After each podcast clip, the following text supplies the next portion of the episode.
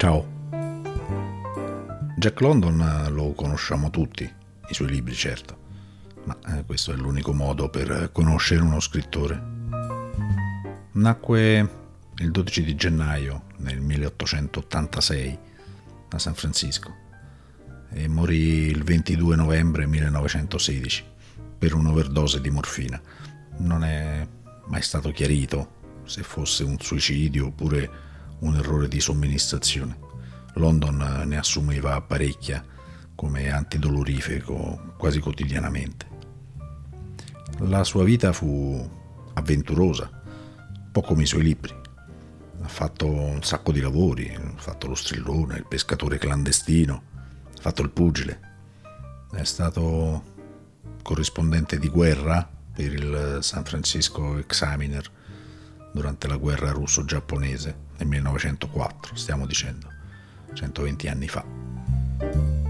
È in quel periodo che ha iniziato a scrivere grandi romanzi di avventura, letteratura, libri con dentro un sacco di parole, tutte belle, messe insieme ci permettono di seguire la storia di Buck, dal richiamo della foresta, o quella di Martin Eden, il marinaio, che lotta per diventare uno scrittore, o infine quello Zanna Bianca, un romanzo scritto dal punto di vista del lupo, un romanzo emozionante. Insomma, perché vi dico di Jack London, che c'entra con il vino e con l'alcol? Eh, London eh, era uno che beveva forte, l'aveva sempre fatto, gli serviva per eh, sopportare i dolori dovuti ai vari problemi di salute, aveva lo scorbuto, insufficienza renale non amava l'alcol, però lo usava come rimedio per il dolore. A quanto pare beveva fin da ragazzino, quando frequentava personaggi, diciamo, abbastanza discutibili. E quindi veniamo a John Barleycorn, che impersona il chicco d'orzo, quello da cui si fa il whisky per intendersi, o anche la birra. Nel libro, che in Italia è uscito con il titolo Memorie di un bevitore, London racconta proprio di aver bevuto la sua prima birra all'età di 5 anni, però di non aver mai amato il bere. John Barleycorn quindi è la controparte di London, quella parte che non vorrebbe avere, ma che invece gli serve per poter andare avanti. Lui non vorrebbe bere, ma deve farlo e oltretutto aveva fama anche di reggerlo bene l'alcol. Quello che però voleva realmente era uscire da questo giro, smettere di aver bisogno di alcol. Insomma, lui voleva uccidere John Barleycorn, voleva sconfiggerlo. Però, come ci spiegavano i traffic, quelli di Steve Winwood, il chicco d'orzo non lo uccidi. Tu pensi di averlo fatto, ma lui poi rinasce si trasforma in spighe, ricomincia tutto da capo. La spiga viene tagliata, battuta coi bastoni, il chicco viene schiacciato tra le pietre, lo mettono nelle botti con l'acquavite per farlo affogare, ma alla fine vince sempre lui, perché nessun uomo, per quanto sia forte, può fare a meno di un sorso di succo d'orzo, non può fare a meno di un sorso di whisky. A Jack London la storia di John Barleycorn si adattava benissimo. Per quanto facesse, alla fine vinceva sempre lui, il piccolo chicco, e il suo prodotto, chiaramente, la birra, il whisky. Quando in America si doveva votare per il voto alle donne, lui spiegò alla moglie che aveva votato a favore, perché solo le donne avrebbero potuto votare una legge che proibiva di bere. Quindi non era femminismo, era opportunismo, era la richiesta di aiuto per liberarsi del suo demone.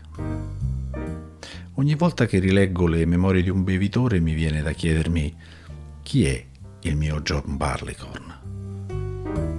Io sono un tipo piuttosto borghese, negli ultimi vent'anni si nota molto di più, ma sarà l'età, non so. Lavoro, famiglia, ogni tanto una cena fuori, vacanze quando si può, in posti tutto sommato semplici, quasi banali. E dunque è la mia borghesità ad essere anche il mio John Barleycorn. Una volta parlando di lavoro con un'amica tanto tempo fa, questa mi disse deve pesarti molto quella cravatta. Era il periodo in cui andavo a lavorare in giacca e cravatta e da una parte mi sembrava figo, dall'altra diventava pesante. Sembravo diviso in tante parti, tanti pezzetti che non comunicavano tra di loro e io faticavo tutti i giorni per farli stare insieme. Il lavoro, la famiglia, gli amici da una parte, l'evasione, altri amici, un'altra vita dall'altra. C'erano momenti di feste da 30 persone di cui ne conoscevo forse tre e momenti di pantofole e divano. Dovrei fare come quando si cerca un guasto in un impianto elettrico, sezionare i vari pezzi, piano piano isolare il problema, capirlo, risolverlo, rimettere insieme tutto il circuito e poi ridare corrente. Forse è questo il mio John Barleycorn, la voglia di uscire dai binari che ho seguito per pigrizia, per comodità, fino a questo momento. E mi ricordo quando tornai dal servizio militare, avevo vent'anni più o meno. Vivevo con mia nonna e stavo aspettando di trovare lavoro.